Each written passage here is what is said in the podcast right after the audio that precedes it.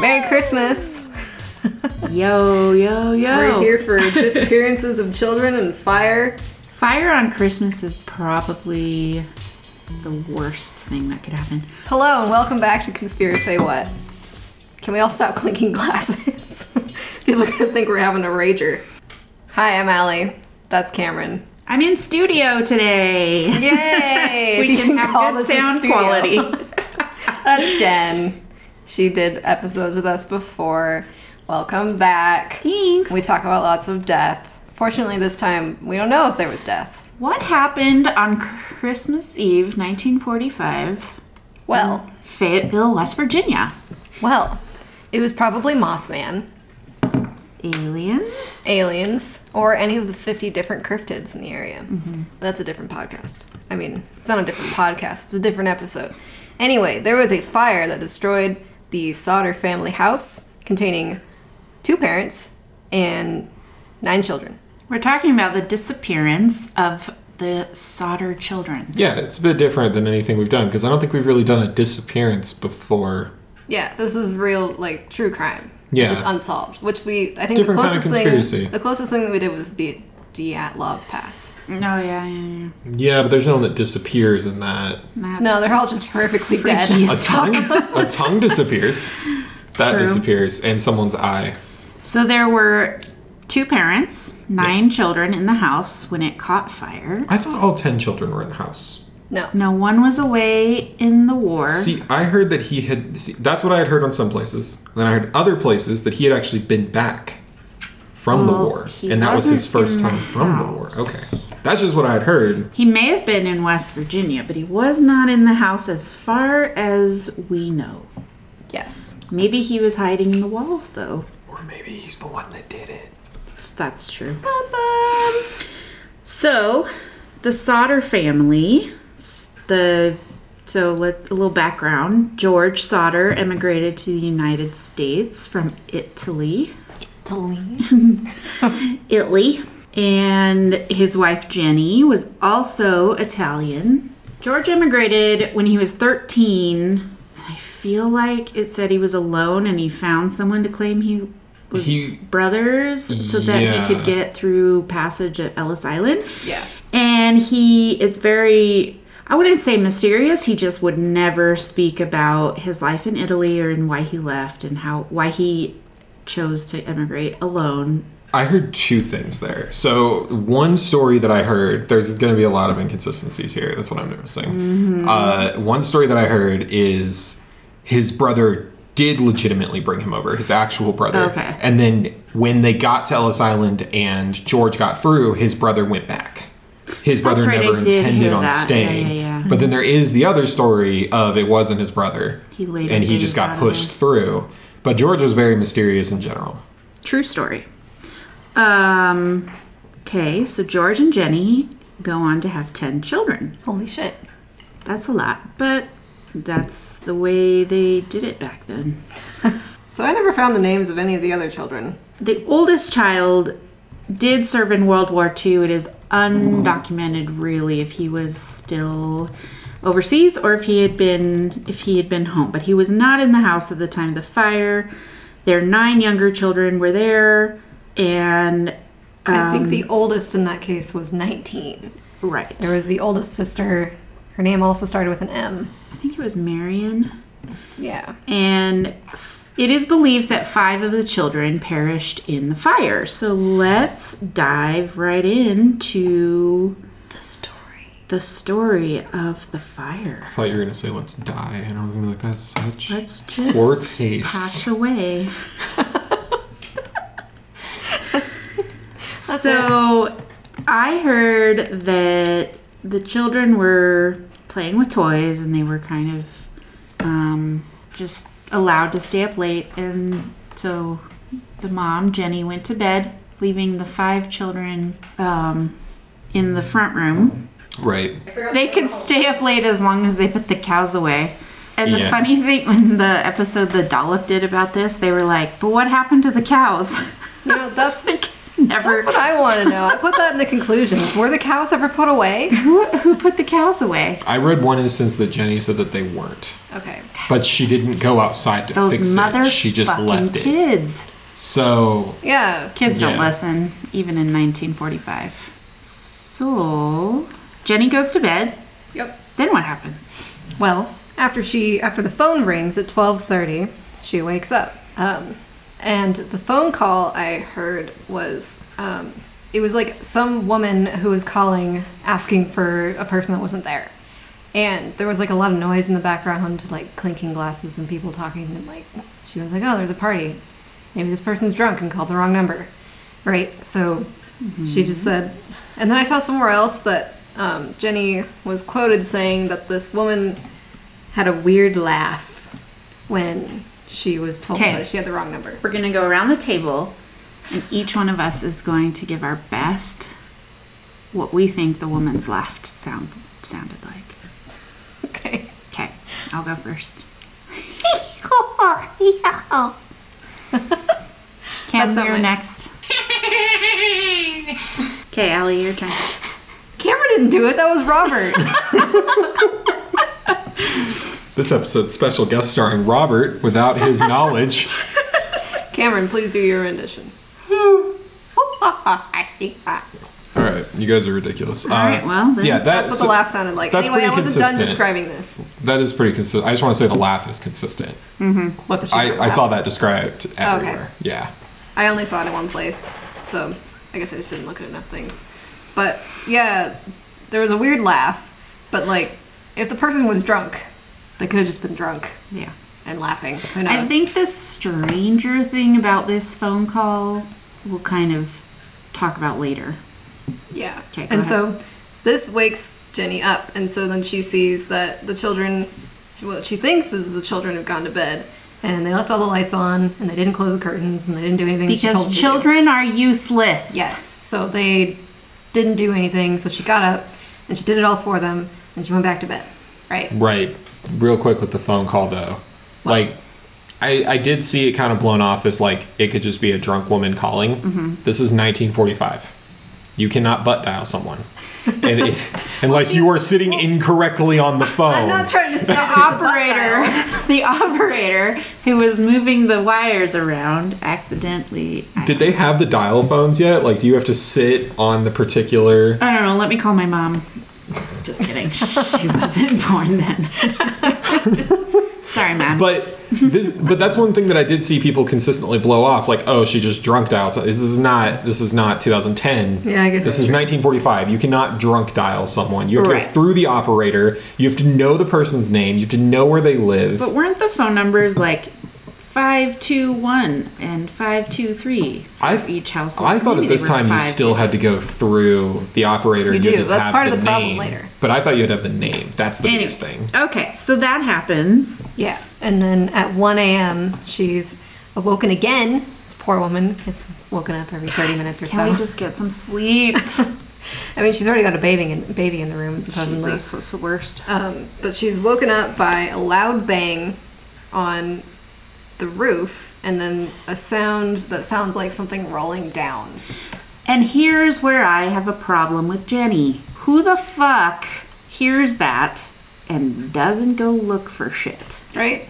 Cam. We have raccoons on our roof every Okay, well, that's different. Okay. No, it's they not live in the middle of nowhere. You can still get animals on your roof, though. Okay, but I've I never heard a loud I bang and rolling. I would think somebody chucked a raccoon at the roof then. What? one time I heard a. You know, Those goddamn rolling raccoons are back. no, one time we did have a rolling because I remember my first thought was the raccoon dropped something because I heard a bang, I heard it tumble, and then I heard raccoons That's screaming. true. So That's true.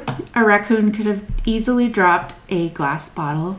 I'm just saying, if you live out kind of in the middle of nowhere and you hear that shit, I'm just saying it's odd Yeah. to not get up and investigate. I investigate. mean, I gather that this is something that she doesn't normally hear.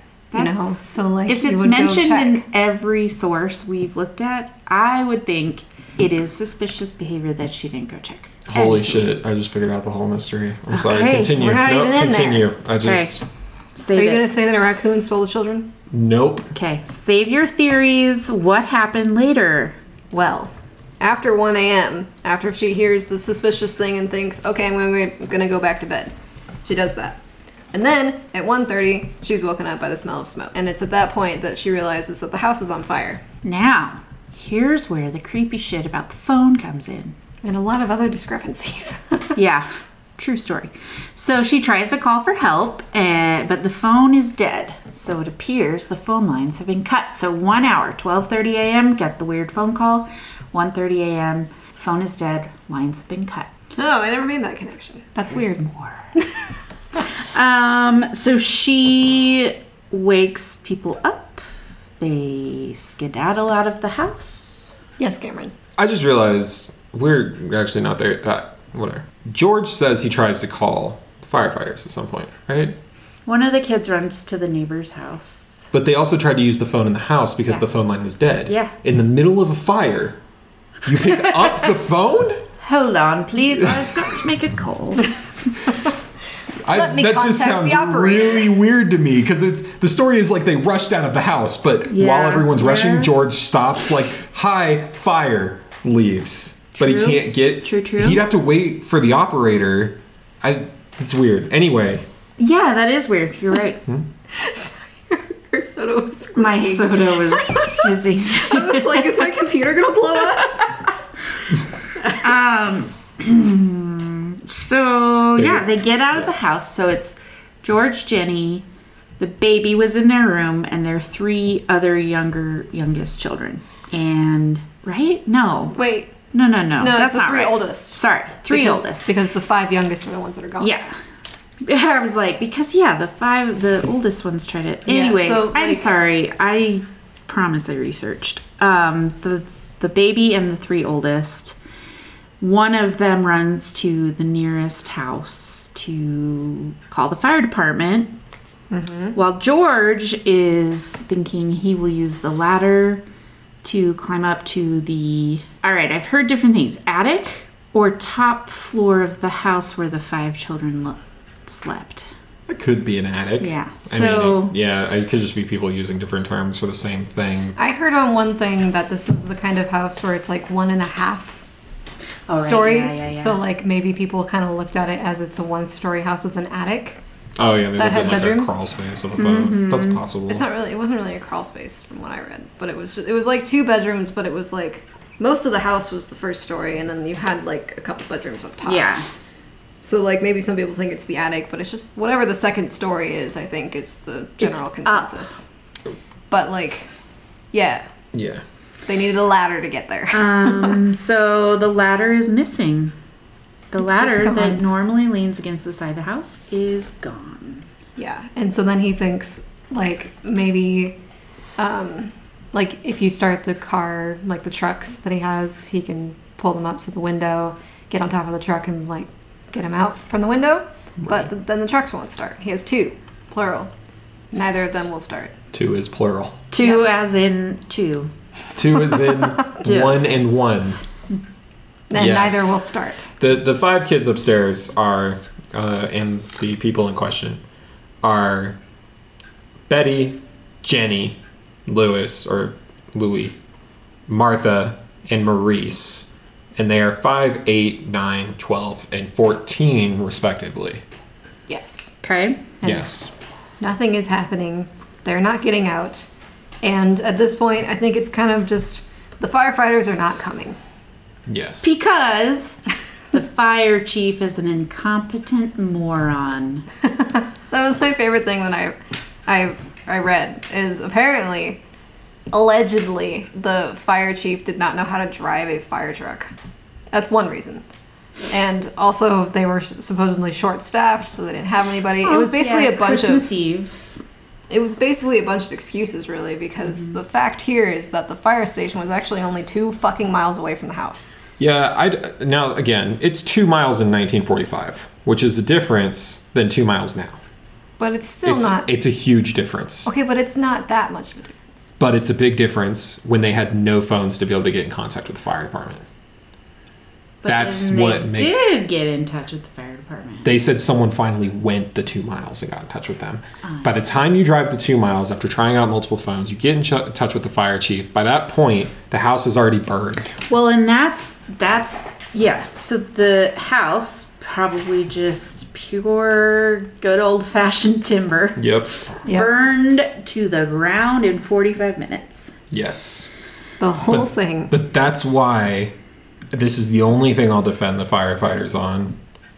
That is, in theory, why it took them so long to get there mm-hmm. because it no longer became something that was in progress. Yeah, but did we mention the part where apparently when people were calling, no operators would pick up either? That is the problem, though. So, in the middle of calling, or in the middle of the fire, they did try and call and they couldn't get in touch with any operators. Which is weird. Yes. The only thing that that makes me wonder, though, is whether or not the phone lines that were cut were actually cut back far enough to cut the two houses that were by them as well. Possibly because yes. again with the you have to like you have to consider how this would have been set up in 1945 you have very specific lines running from homes which means it's very easy to fuck up everyone's home in the area I should have looked up a diagram of how phone lines were run in 19. Yeah. There's a lot more to it than just like that is one thing like people kept like blowing off that like they couldn't get the operator but there could be a reason why they couldn't get I the mean, a lot of this has to do with the fact it happened in 1945. that, that's a huge A lot of the here. errors Yeah. and the judgment calls, yeah. yeah, that's a big problem. So, So they do get there. The fire chief By and- 8 a.m.. Yeah. At least Seven the fire later. chief and one or two other firemen, I think, they show up at 8 a.m. for no reason. yeah. Because that shit is ash. like an empty bucket i guess like, oh, we're here. Um, so they they're like, well, while we're here, let's search for the children who perished. And they don't find anything. So there are no, like, there are no bones or any kind of remains found in the house at all. And so, like, their first notion is just that they were totally cremated and that's it. And the fire chief's like, well, that's my professional opinion. And that's, yeah. And th- it was the fire chief that said it. It wasn't like a coroner or an investigator or anybody. It was the guy who puts out the fires who said, yep, the bodies are gone. Which, granted, I mean, it would be something easy, I think, to write off because they did. They didn't have the science. They were just like there was a fire and five children died. They did have the science, though. That's what bothers me. They had people who worked in cremation. Like, they knew Well, what yeah. temperatures you needed to burn through bones. The the and I would think the fire chief would know that. But again, 1945, small town. We can't just say everything is 1945's fault. You can, though, because there's a lot of this. The only thing you really can say is 1945's fault is the butt dialing woman, which is a weird one. Well, and George kind of was willing to take the fire chief's word, right? He was like, "Well, okay, you said it. It must be true." Bye, children. But goodbye. okay, well, that's not what happened. no, it's not what happened. No. Um, But um, they the the people in the immediate vicinity thought that the bones would have burned up. yeah. Which is not how that works. For the we'll get- first couple moments, Yeah. basically. For like the first day or couple days, that's kind of how that worked. So let's finish off just these few things that we know. And then, so like a few days later, they were issued five death certificates. So it was kind of just official that they were dead. Um, and then George covered up the site. Um, I think it was just the basement at this point with foundation and cement. And it was kind of like just a memorial site to his children because at that point they thought, oh, they're burned here. We're burying them basically in our own way, right? So, Yeah. um, aliens. That's in the outline.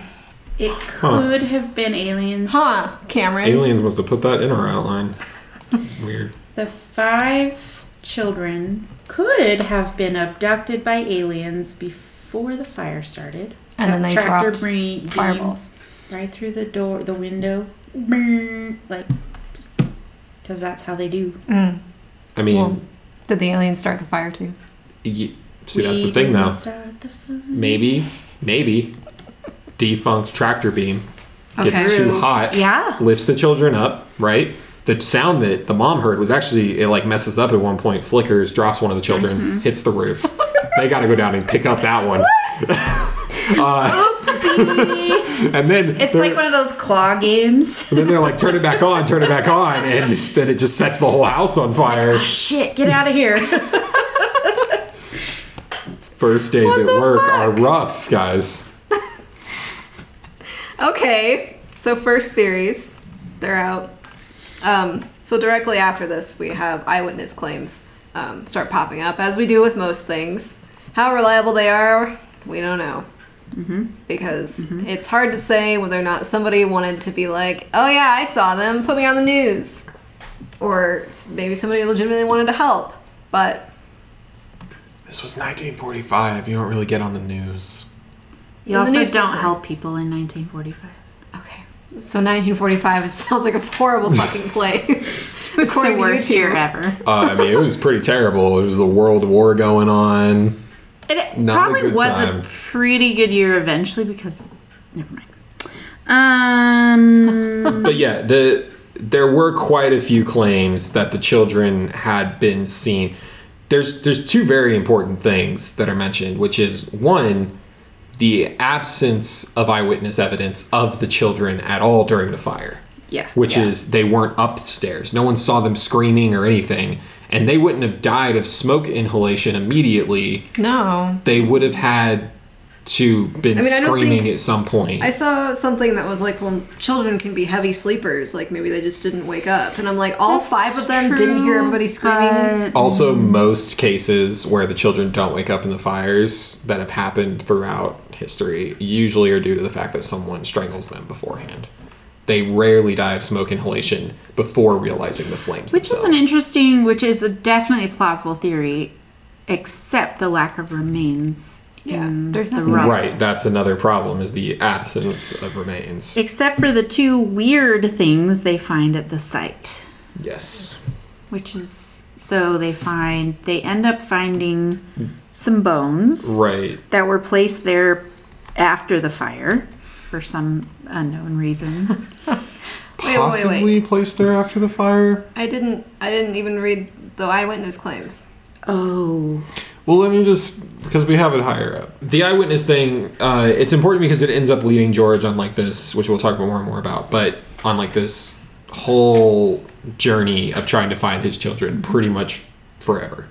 Um, and what that begins with is him consistently investigating the rubble. He does this over and over and over again until he finally finds some human bones, what turns out to be human bones, and But it's only a couple a vertebrae, which is cow really weird. yeah, So it's like a couple pieces of spine.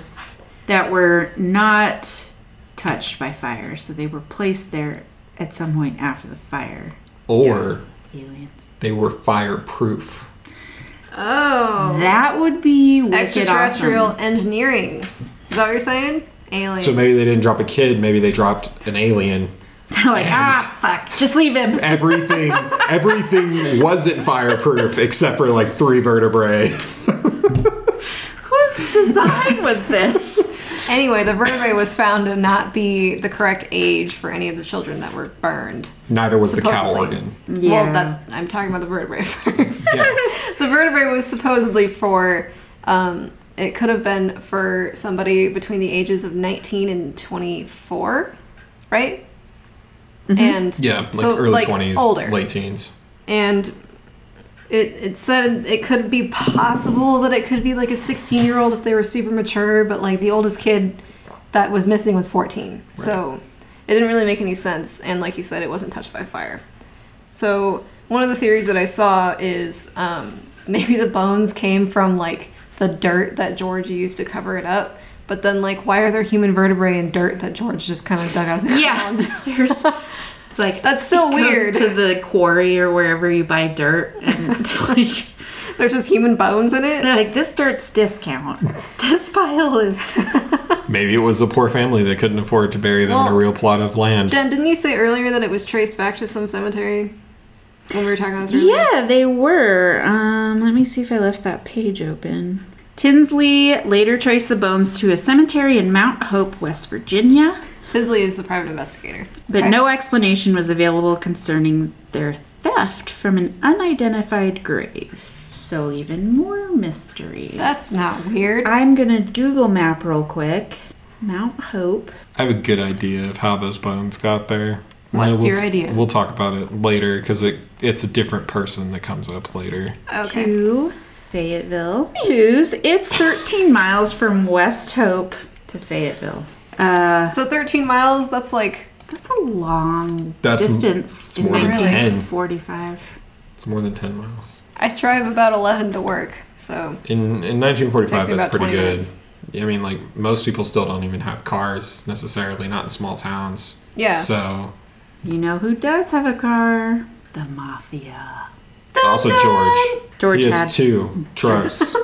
so, True story. Um, So we also mentioned the heart, which is also a weird story. Um, there was later a what was thought to be a heart found in a box in the rubble, and with later investigation, it was found that it was actually just a beef liver, and it was in a dynamite box, and apparently the the fire chief put it there. It had been rumored that the fire chief did. Okay.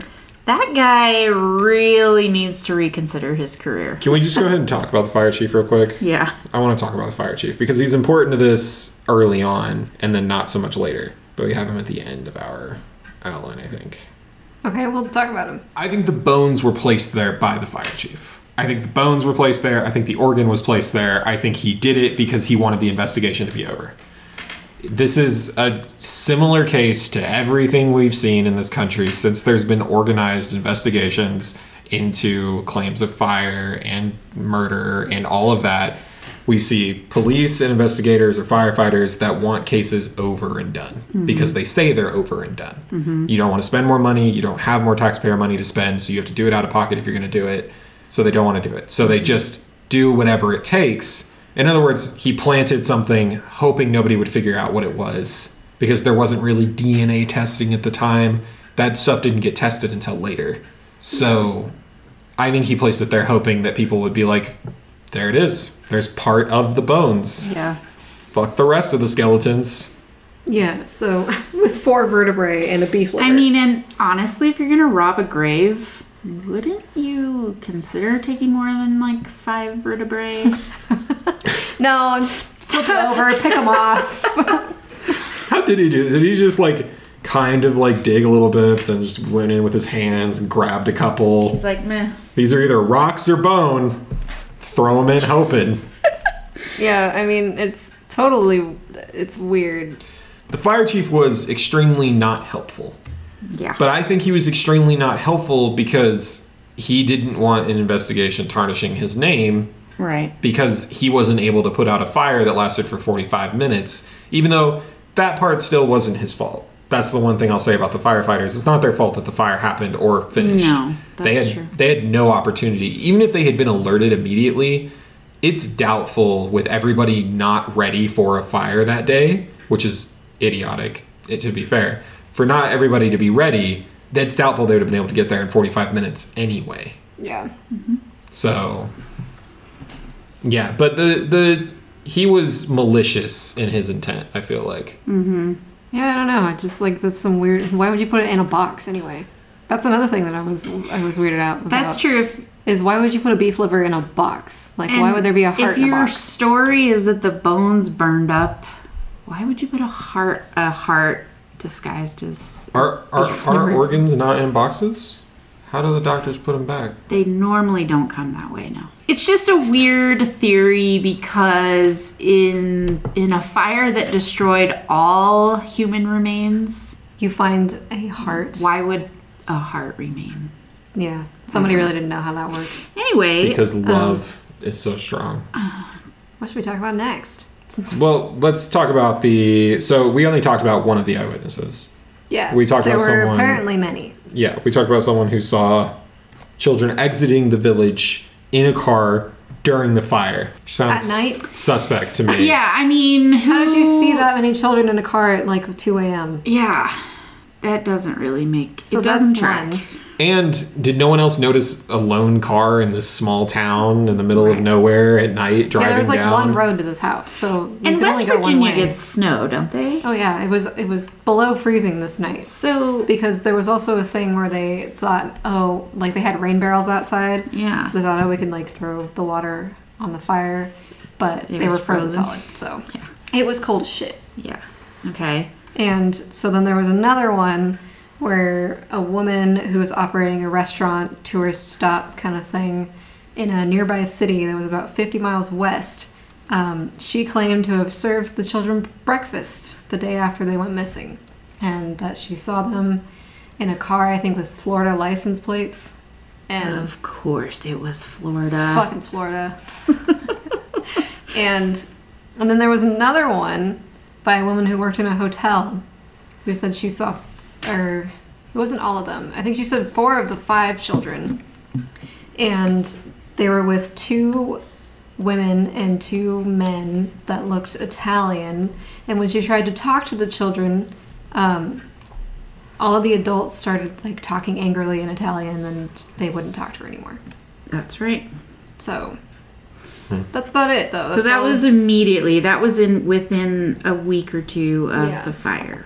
So So then it started becoming the theory that they were kidnapped and they didn't burn down the house.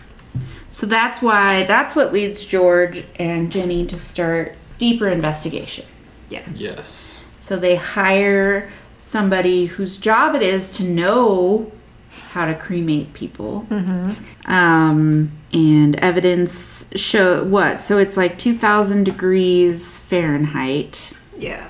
It's that what they use bodies burn. burn. for cremation, but the bones Yes. always remain. So there's something very important here. So it's it's 1800 to 2000 degrees Fahrenheit to do that, but it has to be maintained. It cannot go below, and if it goes too high, it'll just burn.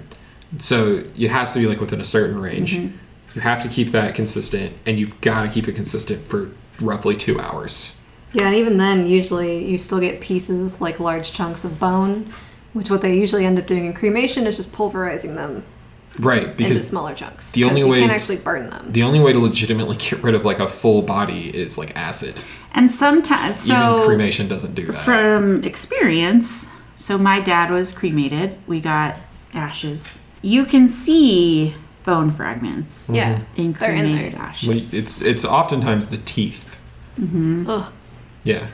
don't like that. So the then what house fires? There's a note here. They typically range. So yeah. To go along with that, what I looked up is uh, I wanted to see like typical house fires, what firefighters say about things like that. Uh, typical house fire can get to 2,000 degrees. However, that tends to be modern homes, and because of the way modern homes are built, fires tend to stay contained more. So if you don't have an open window or an open door, everybody knows about a mm-hmm. backdraft. Uh, they didn't at the time, but everyone knows about that. Though that house would not have been built that sealed, mm-hmm. so that wouldn't have happened. It was all wood. And to get to 2000, you have to have a fully contained environment mm-hmm. with no one opening up the door. However, the back end of that is regardless of that, it's not going to burn for 2 hours. In fact, the the fires that get up to 2000 degrees for home fires, they burn out quicker than even 45 minutes sometimes. Sometimes they can burn up in like 30 minutes. Mm-hmm. So, Cause it's fucking hot. and until that goes usually until you open up a door or window, therefore backdraft and you I get that remember seeing a house fire on my street where I grew up in Salt Lake, and it was fucking strange. It was weird to see a bunch of people standing outside watching this house just burn. Yeah. Anyway, Yeah, uh, but yeah, th- but mesmerizing at the same time. It's like I can't look away. typically though, even though a house fires can get up to 2,000 degrees, again, mostly modern homes, uh, the typical range is about 1,100 to 1,400. That is nowhere near high enough, not even close. So basically, you would have found body. five skeletons. Yes. At you least. should at have found, I mean, not only five skeletons, Probably you would have found five charred- charred corpses. Yeah. Yeah, easily. Yeah, that's what I was. That's the that's the thing. A lot of information that I found kind of glossed over is that not only was this not hot enough to like burn bone, it wasn't really even hot enough to like actually Burn get rid of an entire body. Yeah. Like there would still be something there. It, Well, because like it says be like easy-ish to the find. kitchen appliances were still intact. Yeah. Yep. There were plenty of things that actually melt at higher temperatures that weren't destroyed, which mm-hmm. means, I mean, The wood burned to the ground, but not much else it's did. pretty solid that there's no way in hell bodies would have burned up in that. And again, even if they had, you'd have found teeth or something. Mm-hmm. You just would have. Mm-hmm. So there's there's no chance in hell that there were bodies in that rubble. Minus minus three parts of a spine. That, That were was- placed there post Aliens fire. Okay, so Maybe it was a bird. just died and fell on the roof. no, no, a bird dropped vertebrae. Thank you. God damn. No, yeah. What no, is the middle of the night. airspeed velocity of an African swallow? Can it start a fire when it hits a roof hard enough? it was the African swallow that brought the coconuts and mm-hmm. dropped one on the roof, and it rolled down. maybe a bird picked up it would be a specific place for a bird to drop bones but maybe that would be why you didn't find more of a corpse either That could be- be an explanation for sure. So another weird thing about this is that police say that the fire was caused by faulty wiring. Um, however, George just had the wiring expected. In wait, had the wiring inspected after having an electric stove installed, which were Yes. apparently already a thing by 1940s. Um, so he had gotten one, and so he had all the wiring in the house inspected, and anything that was wrong probably would have been replaced, right? So it was all good. And then I saw another thing where Jenny had apparently saw that the Christmas tree was still on while the fire was burning, meaning that the power was not out. Like lines hadn't been cut to cause a fire yeah because the power was still on. Yeah, that I I don't know how we could do an experiment without setting things on fire. So Let's burn the um, house down. i don't trust that the christmas tree was still on for a lot of reasons I mean, yeah, in trauma, Jenny could have seen a lot of things. I know. I just, I mean, I saw actually multiple things where the power was supposedly still on. I just specifically saw one thing that said the Christmas tree was still on. if you mm-hmm. have fire and this is a fire that burned down the entire home so it's bright if you have fire glinting both off of the snow around the home and from inside of the home just throwing light it's not crazy to think that that light's being thrown at these little light bulbs on the tree and making them glow in certain colors Yeah, which I would mean- make it look like very easily that the tree is actually on Discrepancies. and again this all happened in 45 Yeah, minutes and she's yeah. manic so It's interesting too that yeah that she would notice. I don't know. I guess she was just standing there watching it burn and was like, "Oh, the Christmas tree's on." Oh god damn it! We forgot to unplug the Where tree. Where were the children, Jenny? I was staring at the tree. we had time to make a phone call, but not unplug the Christmas tree. I mean, I don't know. Or check for the rest of the children. That part still bothers me. Yeah, I guess it. It's like where did the fire start? I Where saw one thing that said that when Jenny woke up to the smell of smoke, she saw that it was a fire in the corner of George's office on the first floor. I don't know how true that is. I don't know how well documented mm-hmm. Jenny's accounts are. But- I didn't exactly find anything directly from any of them, so I don't know. I I mean like even with just cats, if there was a fire in here, I would open up the door and not hope that they're going to run through it. I would get them and take them out of it. Yeah. And you would do that with children, especially a I mean, how old was she? There was a 5-year-old and an 8-year-old and a 9-year-old up there. Yeah, the the older kids, it's like you're on your own, but like Yeah, you, don't you know, yelled at the 19 year old and say, get the fuck out, Yeah. because she's old enough to do that. But, 14-year-old. I have theories. well, there okay. was also 19 Oh, well the the, the 19-year-old was with them though. Yeah, because when they yelled for them, they got up and they were But, the only ones. but like George has the wherewithal to use the phone, but he doesn't think where are the children before he leaves. Yeah. because the children are also higher up than the rest of them. and they're all out there like looking around like, "Oh, wait, we're missing 5." five, that's like more than half. that's of that's your also a lot. That's that's the thing that bothers me about this is it's not two children missing and It's like some of them half. got down. Mm-hmm. It is five children gone, which is mm. really weird. Yeah. So it was at this this point where Jenny learned about the like the temperature it takes to burn bones, where she started doing her own experiments, just to kind of solidify in her mind that maybe her children aren't dead. So she started doing experiments, burning like pig bones and stuff just to see if they would actually disintegrate, and they never did. So this is about the time when Jenny and George started to um, actually investigate a disappearance instead of their children's deaths. But nobody would really help them. Yeah. So another, so a couple weird. There are a lot of strange coincidences. Oh yeah. So there was the phone is dead, trucks won't start, ladder is missing. Uh, I saw one thing that said that apparently at the same time there was a person who took advantage of all the chaos and stole some equipment out of the barn and um, he actually admitted to cutting wires leading to the house, but what he had cut were phone lines. but he would have had to cut the phone lines before 1.30. I know, yeah. The fire. My started. question is also why did he cut lines? I don't know. That's that's another thing. That's- is that's he something- admitted to cutting lines, but nobody was like, "But why?" I don't think he. Yeah. I think he had stolen equipment. I have a feeling he probably stole it before the fire, even though his claim says otherwise. Mm-hmm. Again, it goes back to it's one of those things where very often in just like mysterious circumstances, you have those like one to five people who admit to doing things that they didn't do. They just want to be a part of it. Yeah. That often happens. And also, that's what it everyone's sounds like with this staring at this house, and I don't imagine that they live very close to each other. Again, You just see a 1945 in a small guy, like, town, they have cows, which means they have to have space.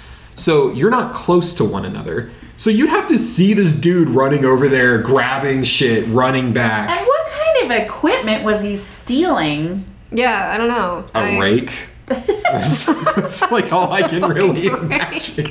A saw. Listen, I can see like some type of like country hick being like, I always wanted that rake. And the guy's the house is on fire. He'll think it burned up. It's fine.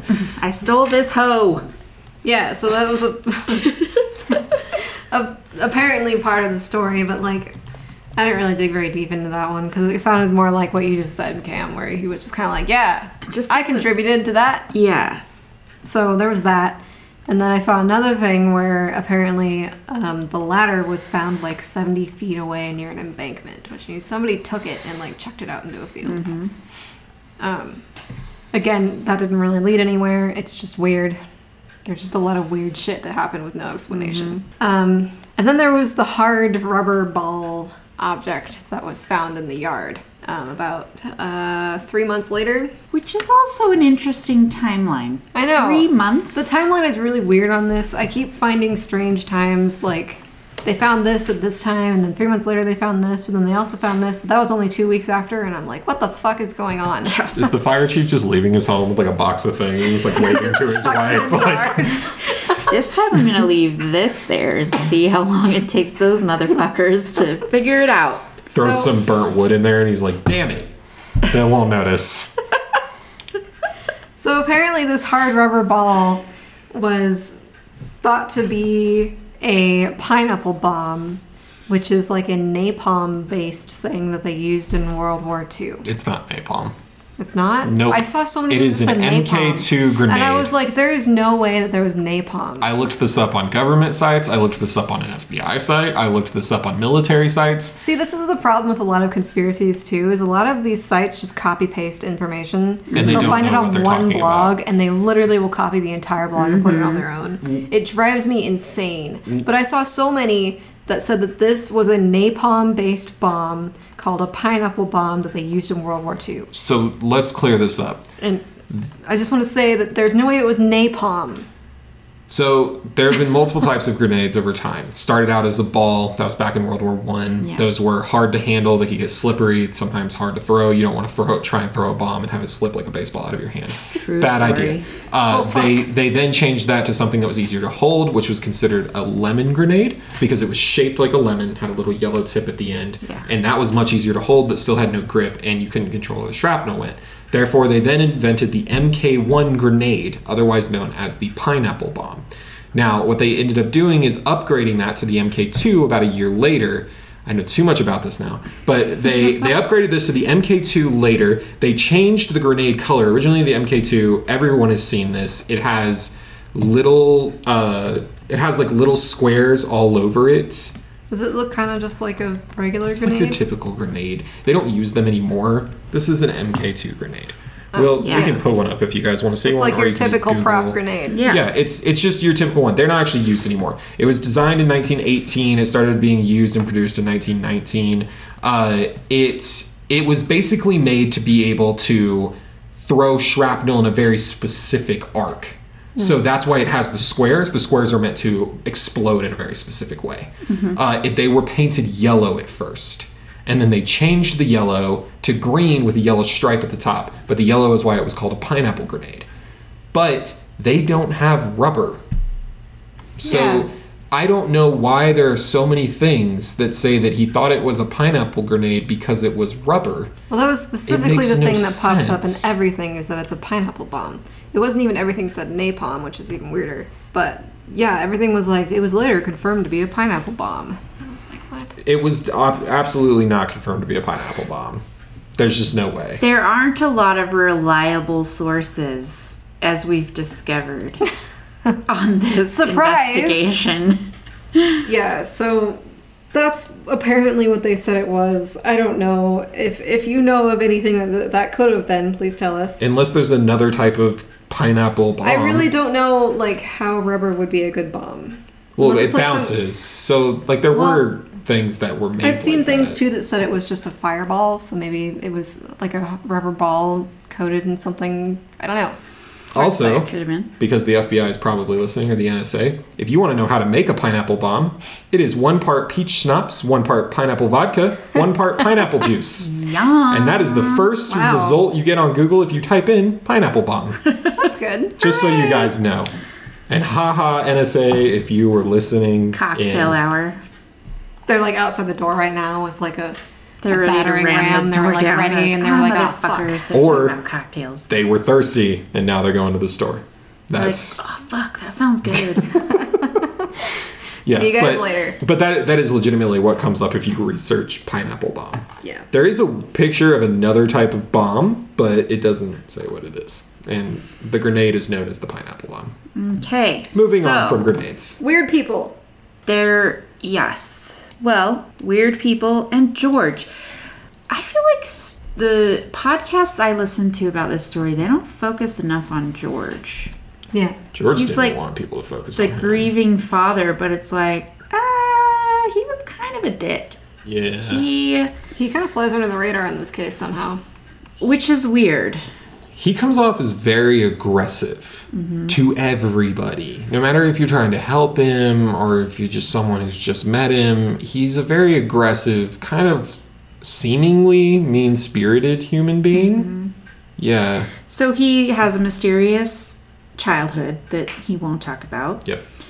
He is an anti fascist, which is not a bad thing, No. that's No. except when people don't understand why they're. and what? I lost my train of When thought. people don't understand. People don't understand fascism and they like fascist dictators. So Yeah. George was from Italy. Oh, this is where my Italian facts come up from the West Virginia Tourism.com. um, so George, when did I put him? I think I can remember it. West Virginia was made up of about 30% Italian population. And so, quite a few Italians in the hood.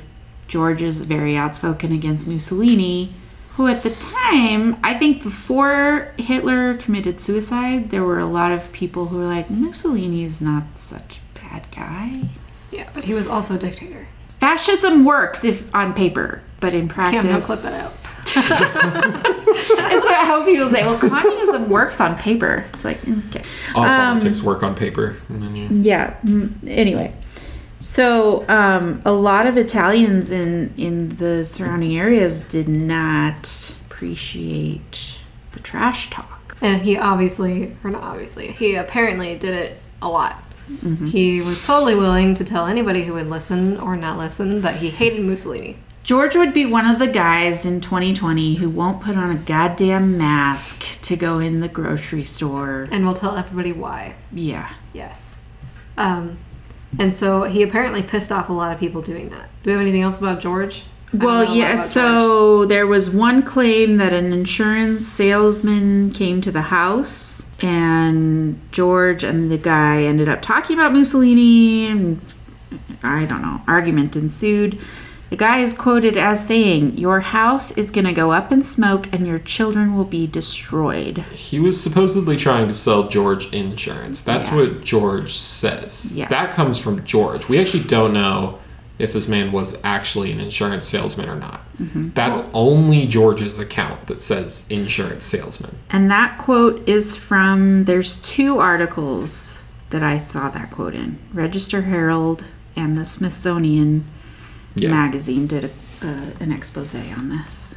So, okay, so what? The so the traveling salesman I want to talk about real quick because one thing that people I saw a few sources that brought it up didn't say a lot about it because there's not a lot of information about it. There's a lot of things that are secretive in this, which is Yeah. it's odd that there weren't more records taken since this was kind of a consistent cold case that was constantly being kept up on. Uh, the the insurance salesman George ends up suing the city, and he sues the city for a faulty investigation. Uh, now the trial, I don't think ever actually, I don't think anything ever actually happened with it, but the trial did happen itself. I think it ended up just kind of being a wash. But one of the members of the jury on this trial was supposedly the traveling salesman that came to George's house because he mentions the fact that it was the same guy. And this guy somehow wound up on the jury. It is weird that this one specific dude out of all the people that could have been on a jury, it's not like only five people live here, and this is a traveling salesman. Yeah. Why is he still in town? Right. More Months weird later. convin- con- con- coincidences. Yeah, it's a really weird thing. I saw it on enough sites, in enough sources for like that all mentioned it differently for me to believe that it did happen in some way, shape, or form. Either that or George was paranoid, which is also possible. You guys should change the name of this podcast to Coincidence Say What. That's fair. Coincidence, say that's what? it's like the majority of our episodes. like I can't doubt this case because Hello, welcome to the podcast about a series of weird coincidences and aliens. Or murder. Yeah. Or kidnapping. Yeah. And speaking of like, so the life insurance salesman shows up, but then there's also some weird stranger that shows up who wants work. Yeah. Uh, and this is weirdo. shortly before the fire. Yeah. Both of these events are shortly before the fire. Like matter of weeks. And he shows up and he comments specifically those are going to cause a fire someday, talking about the fuse boxes outside. However, we just we said earlier, George had the fuses he had the fuses and the wiring all replaced in the house just weeks before this. yeah, because he got new shit. Because they needed it to be replaced because of the electrical stove. Mm-hmm. So it's really So- weird that this guy's like, that's some faulty wiring that's going to kill you one day. And then an insurance salesman shows up and he's like, I'm going to kill your children. And then a lady calls on the phone that night and laughs. Which pick any of our laughs I don't earlier. like any of that. yeah, any four of our laughs. Okay, so strangers in a strange land. in a strange car. And now we have another strange coincidence. No, this isn't a coincidence. It's just a strange sighting, Yeah. should we say?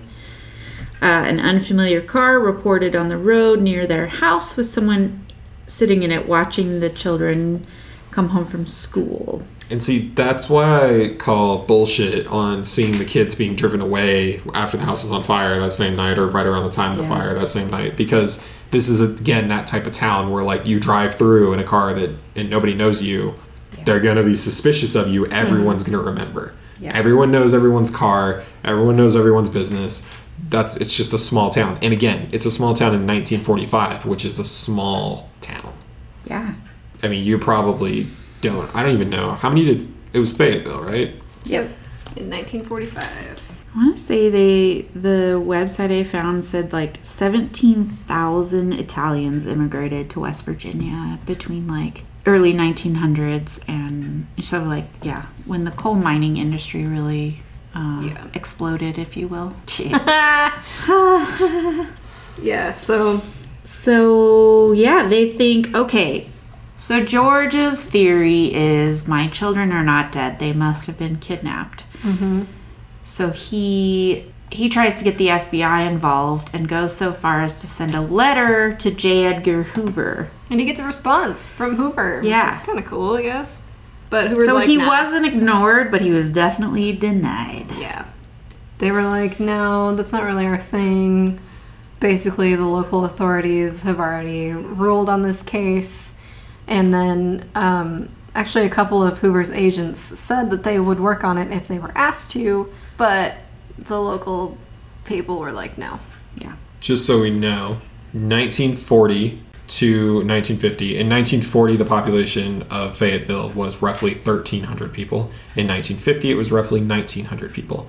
Not a lot of growth there. No. So, That's like no one. Yeah. So that's how many Ten people. of them were the Sodders. That's how many people they had. Compare comparatively to like other counties and towns which had like 84,000 people. Yeah. So they were like one of the smallest towns. So mm-hmm. again, you know everybody's business in that town. Mm-hmm. So after being denied by the FBI, the authorities, the family decides to hire a private investigator named C.C. Tinsley. Now Tinsley's the one we mentioned earlier who found or who investigated the vertebrae. He sent it to the Smithsonian, which like what the fuck did the Smithsonian like they're like, yeah, we're not busy. yeah, no, that's fine. We'll just- But he's the one who traced it back to the cemetery, so he actually found quite a lot of weird things. Because Cam actually mentioned him earlier too, with um, connecting some of these weird people that showed up to the house to actual people in the town. Um, so that's like mostly his fault. He's the one that found out that the insurance guy was actually a member of the coroner's jury who ruled the house fire was accidental. I'm trying to remember what happened to so the bones, the vertebrae, weren't they destroyed or something? I don't know. There was something I heard where they're like, "Why didn't they save them? They could have run DNA on They them." did But- supposedly save them. So I heard about that in uh, that was one of the last facts I saw before starting this. Uh, they they had them. The family had possession. Then Smithsonian had possession. Then one of the daughters had possession. And as far as I know, they're no longer here. That's right. Nobody knows where they went after that. I'm gonna keep these strange bones that didn't belong to any of my family members. That's, that's the weird thing is like we've tested these. We know where these are from. It's not going to magically change DNA. I, I imagine that it's not that they don't know where it is. I would hope that maybe they just brought it back to the gravesite mm-hmm. and put them back. Like, Yeah. here, sir. Sorry, Here's we, your Sorry, we spine. stole your, Decimated your vertebrae. we're God. gonna need that. Can you imagine how Like- mad you'd be if you came back as like a zombie, but like you have no spine? God damn it, my back hurts all the fucking time. You're just like looking at the sky the whole time. That'd be awful. So what what I find weird about this private investigator is that he found all these things, like made all these connections, but then like nothing ever came out of it. Right.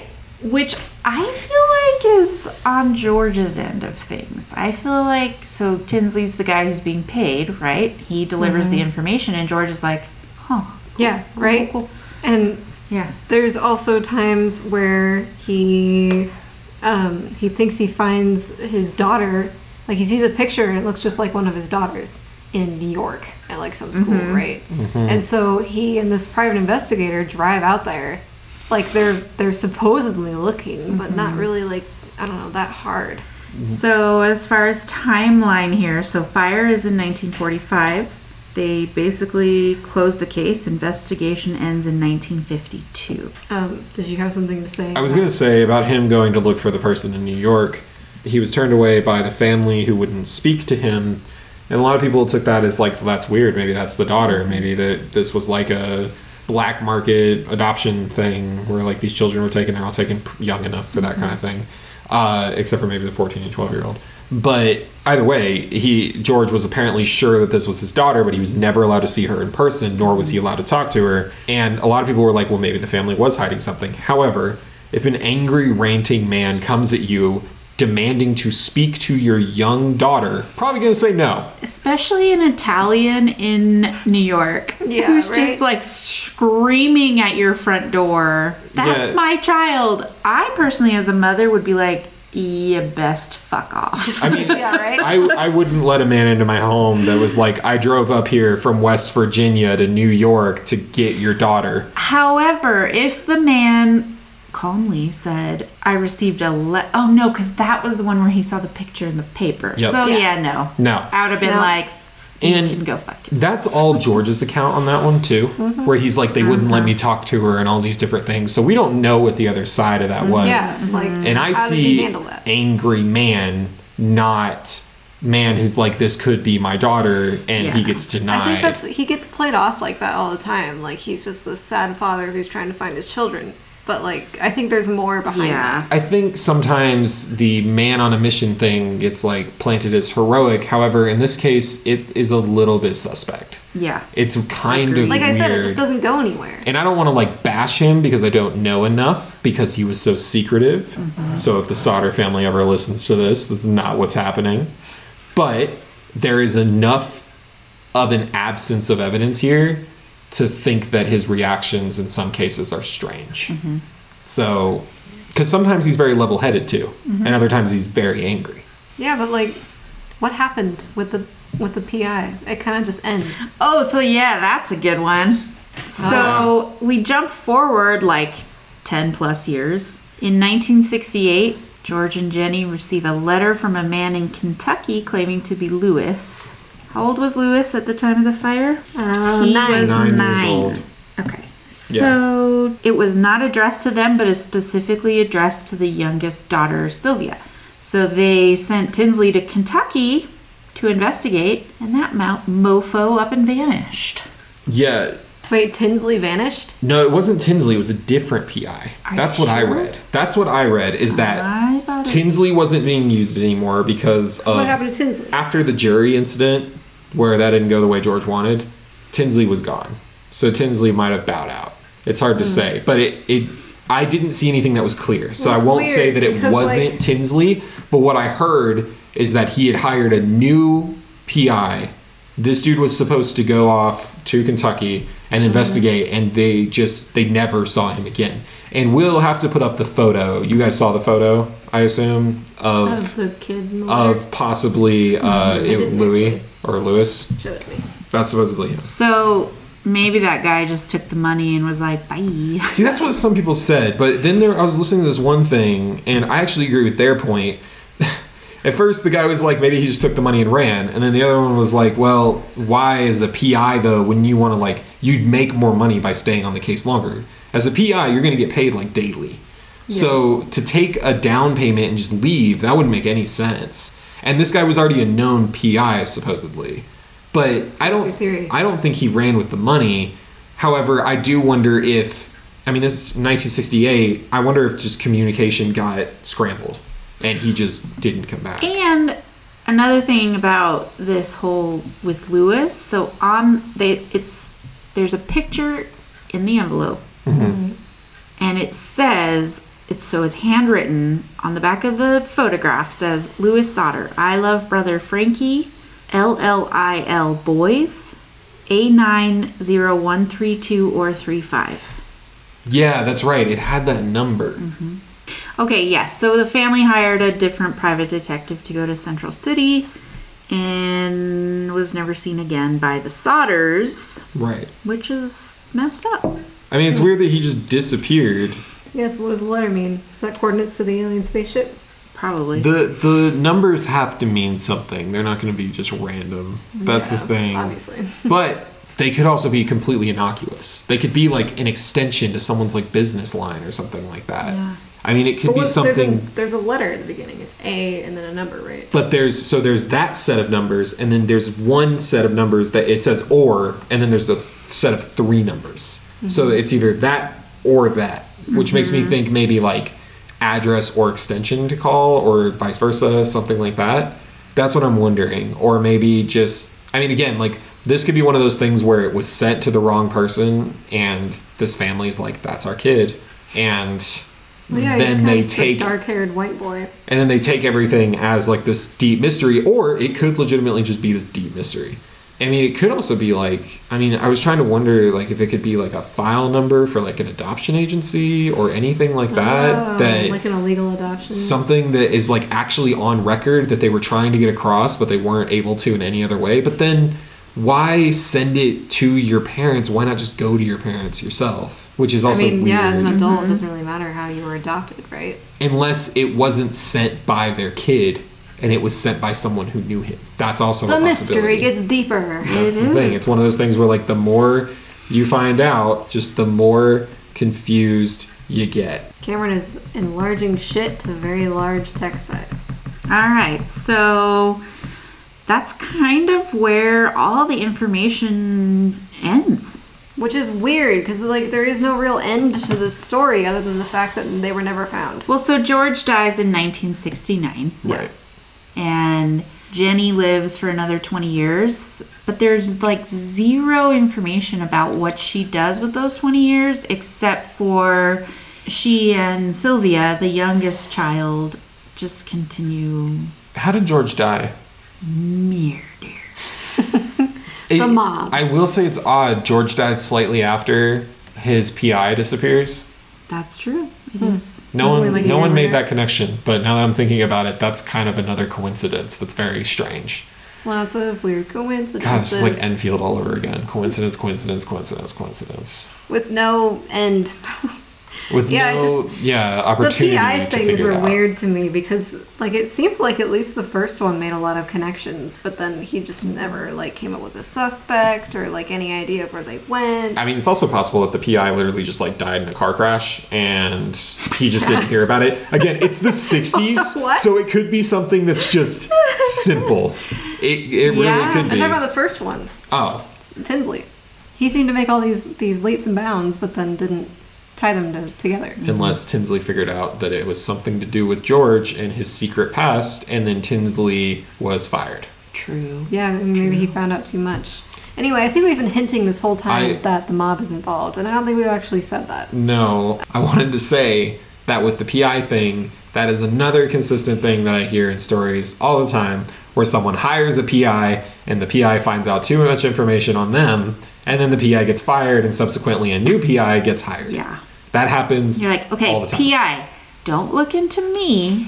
Just look for my missing kids. My, Thanks. my favorite was one story that I read about. I don't remember who it was, but some rich guy who hired a PI to prove so that he could get a divorce that his wife was cheating on him. And it turned out he was cheating on his wife, and that's what the PI found out. so he turned the information over to the guy's wife, who wasn't actually cheating on the guy.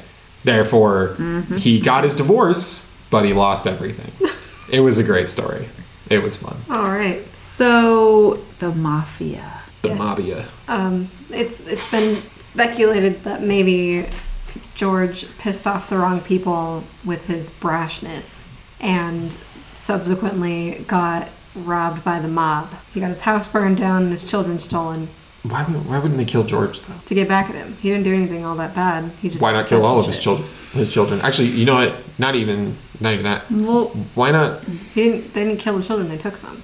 right but They why took not the five that were still awake. the mob the mob don't they ki- just give me the information oh, curious so we know we want we believe the children were not in the house at the time of the fire. So, between the time Jenny went to bed on Christmas Eve and 12:30 a.m. when she answered the phone, those five children probably were taken out of the house. Or they went to put the goddamn cows away got jacked. and that's when they were yoinked right out of there. oh shit by the aliens trying to do a cow mutilation Oh fuck. it's all coming together. so they went out there they're like what's this weird light they walk into it they get zip zop zooped up and Zap, zoop. Then the cows are like just mooing confused and the children are gone Yep. I personally believe the five children were taken out of the house before 12:30 a.m. I believe the mafia was involved for some reason. They didn't like George. George was a nuisance, he was a problem. There's also another theory that George sold the five children to the mafia Oh, God. because he couldn't afford them. And younger mean- children are easier to get to sell to weird I They did only have like men. a three bedroom house. So they had five They had a children in three bedroom house in 1945 and it had two stories on a farm. They had money. There's no way they didn't. Also, they had just gotten an electric stove and the entire house rewired. Also, they owned cattle. Any Okay, of so that. they had some money. Listen, any of that goes against them not having money to me. You don't have an electric stove in 1945 if you don't have money. they That's I only started being produced to the public in 1920. They're only 20 years old at that point. I'm trying to remember because I know the coal industry was huge in West Virginia, but it eventually crapped out. And I'm wondering if we'd have to do more research. But so, two theories the mafia took them, kidnapping, or George sold them, or just gave them away because. I would be less inclined to believe. I'd be more inclined to believe that George sold them. However, I don't see any evidence of them having money problems. Also, their house burns down, and I don't see any mention of them struggling afterwards, That's true. which That's is true. weird. He Which- did buy insurance from that guy on the house. He just didn't tell anybody about it. Maybe the insurance guy was like, "I'll burn down your house," and he's like, "Really? Let me buy that plan, Telling then." me more. Yeah, there you go. But I think the the mob is an interesting theory. I mean, it kind of goes along with the eyewitness sightings that like a group of Italians had these children, I guess. But You really think the mob's gonna waste their time with a bunch of screaming children in the back of a car, though? The mob are they were hitmen. They had hitmen. They they hit people. That's what they did. They'd kill your kids in front of you and leave you alive, sure. But they'd probably kill his wife too. yeah, I, mean- Wasn't there? I mean, there's money in it though, right? Like they could have sold those children into, or placed them in. I don't know. The, so there were black market adoption agencies that were actually rampant at the time because it was really easy to black market adopt a child because back then, I mean, you get a fake ID like nothing. I mean, mm-hmm. you it's could get five fake children. a For, gr- I mean, a great example is even just how like the Church of Scientology started because you can walk in and claim you're anyone in a room of mm-hmm. people who don't know who you are. They can't go look that up. It would take it would I mean sometimes months to years to figure out Yeah. who you are. So, and no one's going to do that. I don't I don't know. I the only reason I could see the mob being involved is maybe that's why George had money. Is maybe That's he was true. indebted Oh, to yeah. the mob and that's why they owned so much and that's why they were so well off. Because I also didn't really see what George did. he worked in the coal factories. Yeah, but doing what? That's what his trucks were for. but how did he own so much? He owned two trucks in 1945? He had two trucks, an electric stove, a two-story house with three bedrooms, and cows. and cows. And yeah, he had and theoretically cattle. chickens. He had enough room for the cattle. and ten children. and 10 children. And a phone. And they didn't have any problems with money. That's never mentioned, which if they would have had issues, it would have been mentioned. Are there any theories in which the children were in the house during the fire? Not really. It seems to be pretty Yeah. solid that they're not there because I heard one theory that the children suffocated from smoke inhalation and there was because of the um, mishandling of the rubble and everything and how so when george bulldozed the site like maybe he pulverized all the bones but they would have found them initially. right It was searched at 10 a.m. the next morning Right. before he bolted. and the the like we said you know there would have been charred bodies yeah, okay so we're all in agreement they're probably that a word? else. The only other thing, the only way I see the children being in there, and I guess a lot of what we're doing is just pointing fingers at George. This might be unfair, but whatever.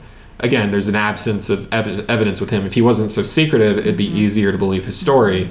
But he was kind of on more of a rampage than anything to find his children, like almost chaotically. So Like the only knew there was a thing the only thing I can think of is that he knew they were dead. He found their bodies in the rubble before that anyone ever got there. Hmm. He pulled the bodies out, buried them, and made a story to make it seem like they were alive. Going on this rampage because people do crazy things in times of grieving. I don't like that excuse. It wouldn't be the first time I've heard of something like that. Yeah. That's the true. thing. He could have been manic. I mean, he could have been manic. He could have not known what to do. And then at that point, you've told your wife that you can't find them. She's frantically looking for them. And again, it's weird to me that he had a private eye that, again, we've mentioned, seemed to be doing so well. Mm-hmm. And then there's a point where he's just suddenly not doing anything anymore. And then the next PI comes in, but then basically quits or something very early, Disappears, yeah. which makes me wonder if he found something. Right. And the FBI is like, nah. But that also makes me think mob ties. So mm-hmm. I don't think that's what happened. I'm saying that's the only situation I could ever see the children being in the house. Mm-hmm. Yeah, agreed. So Weird. God damn it. yeah, but I don't. The only thing with the mob for me still that bothers me is they would have killed the children, all of them, and they would have killed the wife, and they would have left George alive and let his house burn in front of him. That's what they would have done. I mean, yeah, that's that's definitely plausible. What if? okay, Welcome Let's to say- conspiracy. What if? George kidnapped those five children, Okay. and the from Italian people who were associated with the mob, and then the mob was like, "We're getting our kids back." So you're saying George stole them first and they weren't his? Yeah. Oh. I don't think So the was the wife mom was in in on on it? it, though. That's I don't think Jenny was in on it. She comes off as very believable because of how honest she is Mm-hmm. throughout the whole thing, and she's legitimately looking for actual help. Where again, George is on a rampage. Mm-hmm. He is out to scream and yell at people and get justice, but I don't know exactly. Like I know what justice in theory. Obviously, he wants his kids Mm-hmm. back, but I don't know exactly what kind of justice he's after at that point. Mm-hmm. That's the weird thing is he doesn't seem to be on a rampage to actually like hunt for missing clues to find his children. Like he hears about his children possibly being in a like in a restaurant right after, and he doesn't really hunt that down. He searches through the rubble, Mm-hmm. And they Which- they did give a specific hotel too mm-hmm. that somebody saw them in. but he didn't really do research or investigation into that, which is odd because that's your that's your lead. The rubble's not your lead. In theory, you know there's no one in the rubble, so you don't. I don't so that to me is weird. And he's so focused on the rubble. Yeah, everyone is. It seems. And it's like, Nobody's we'll really find into it." something. George is like, look over here. Woohoo. So I don't think we'll ever come to a, a real conclusion. No, but, we won't. We'll never know. Well, So Cam, what, I know. What do you think happened? So, like I said early on, probably been on the edge of your seat, hopefully. Uh, I know what happened. You do. It's at the bottom of our outline. Hope you guys saw it. Krampus. Okay? Listen, guys, this is a Christmas conspiracy. Christmas conspiracy. Uh, Krampus is the only thing that makes sense. Ah, Because, the, what did the children ever do to him? well, the children wished for him. Now, think about it. The children that disappeared are the ones who stayed up past everybody else. Yep. Those are the only ones who disappeared. They had a bad life. Maybe George was mean to them. Maybe he was just too angry all the time. They, instead of writing a letter to Santa, they ripped up their letters and sent them off to Krampus, which is how you call Krampus. Everyone knows that. And Krampus comes down. The sound you hear on the roof is obviously one of his stupid little monster elves that falls like an idiot that he is. And then Krampus takes the children from the attic and the house is set on fire. End of story. Krampus burns down the home and takes the children from their hell. So what do you really think happened? Okay, Jen, what do you think happened? I I don't know. I think I personally believe the children were not in the house at the time of the fire. So I I feel like either they for some stupid reason conspired to run away from home and conveniently there was a fire or maybe the children orchestrated the fire Yeah. They were like, we don't want to put the cows Those away. little Burn this shit down. That's what I said when Ali first told me about this. I was like, maybe the children burned down the home. Uh, I I believe I personally believe the the mob is involved was involved. I believe that the children, yeah, they weren't in the house when it when it burned.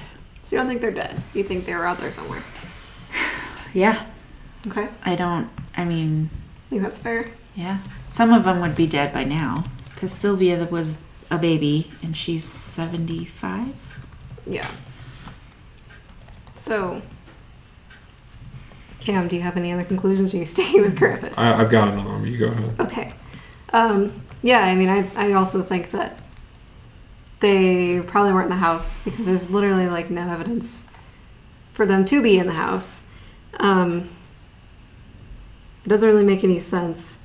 I, I like one of the things that I think was really weird about this case when um, Jen, you first sent me this, is the fact that the five of them like were allowed to stay up late and they were the only ones awake and they were told to go out and put the cows away. So, like, I don't know. I mean, it's possible somebody has been watching them and waiting for these children to come out.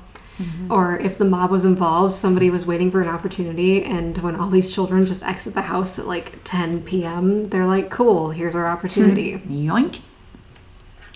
Um, the only thing that I don't get with that is like how if it's really the mob or whatever, I don't feel like they would want to deal with five screaming children. I mean, these kids are old enough to know where they live. They're not going to be like, yeah. Yeah, I want to go with you at 10 p.m. in this stranger's car.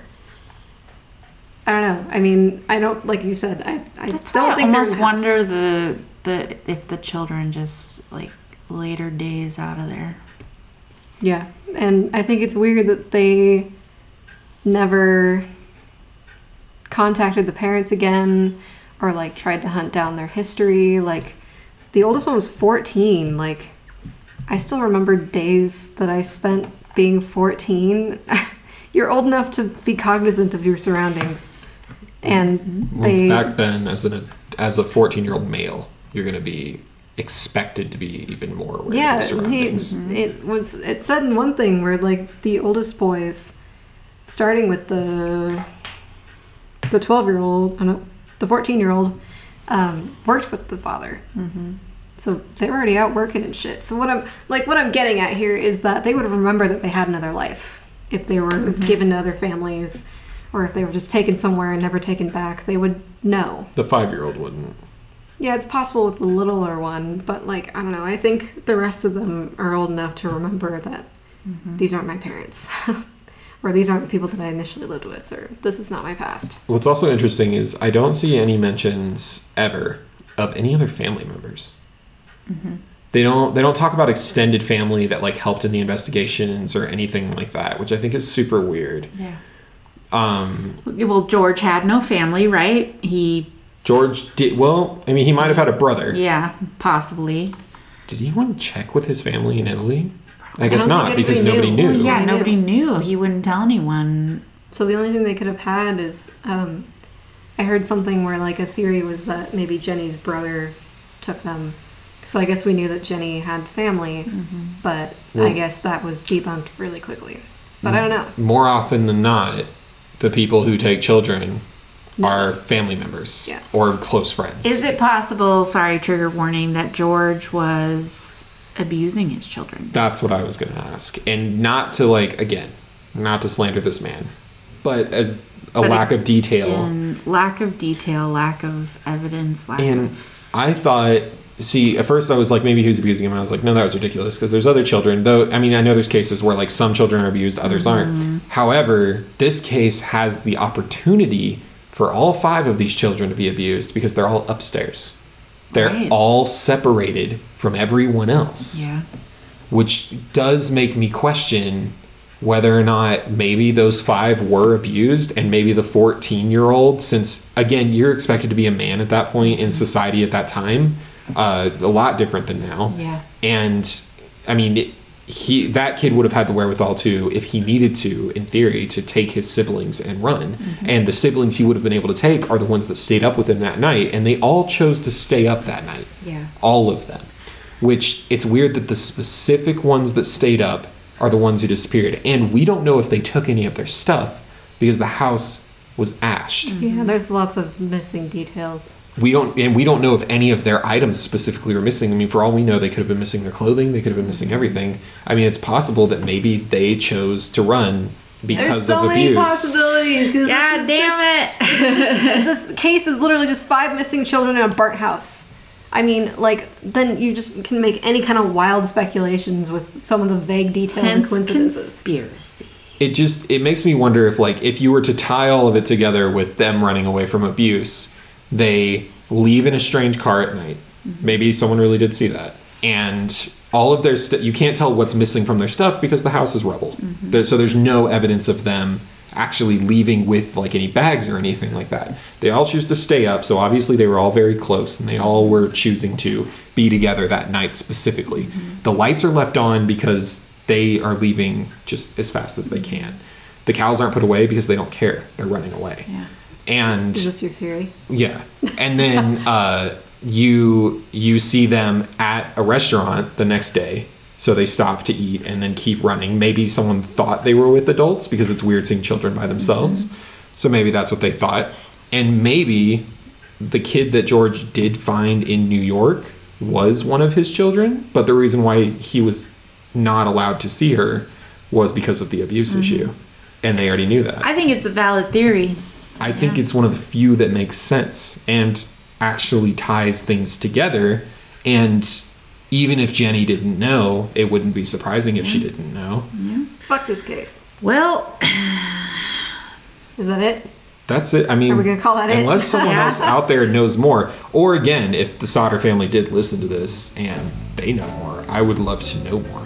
Yeah, if you have more information, please email us at conspiracy1 at gmail.com. This is one of those where if you have more information and you have something like on George that we don't, that's big enough to talk more about, I would love to talk more about it.